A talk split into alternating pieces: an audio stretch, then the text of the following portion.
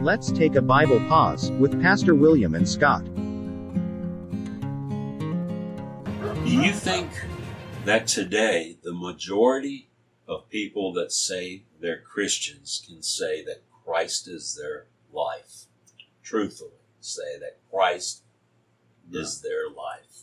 No, and, and, what- and what I would- I would I would say for the folks that are listening that this isn't just your opinion or my opinion. This is the opinion of many, many Christian leaders Mhm. uh, around the world, uh, uh, especially about the American church, because we there there really are just a lot of people who do not know what it even is to be a Christian, what it Right. means to be a Christian, and um, so I so I do think that, that there there there aren't many people who can say that Christ is their life, Mhm. that, that He is actually a contributing factor to their day to day existence. Right.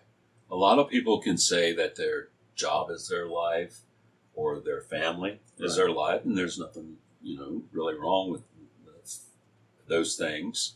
Or golf is my life, fishing, whatever, whatever you want to replace in there. But how many can say that Christ is our life? Now, the Bible tells us that we should examine ourselves. We should examine ourselves, and I want to go back to the person who who uh, we sang we sing a song in our church periodically that says, essentially, Christ is all I need. Mhm. And the person came to me and said, I don't really like that song because Christ isn't all I need. I need this, this, this, this, and this. But it wasn't to say that we don't need food, clothing, shelter, fellowship, recreation. Right. You know, God created us with all of those needs. He delights in meeting those needs. Yes. The, the point is that without Christ, the meeting of all those needs is pointless. Pointless. There's no, there's no purpose to it. You can have the greatest life imaginable on planet Earth. If you die without Christ, it is over. And you, you might, you might have had a hundred years on this planet and every minute of it full and rich. hmm If you don't know Christ, that's all you have. And you will spend eternity. And we're talking about, you know, it's very hard to describe eternity because it's a, it's a divine term that we're trying to apply to human perceptions of time. hmm Um, but it's going to be a lot longer than a hundred years.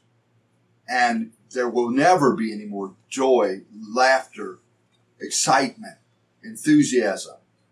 It will always be anguish and despair and uh, enmity and hatred.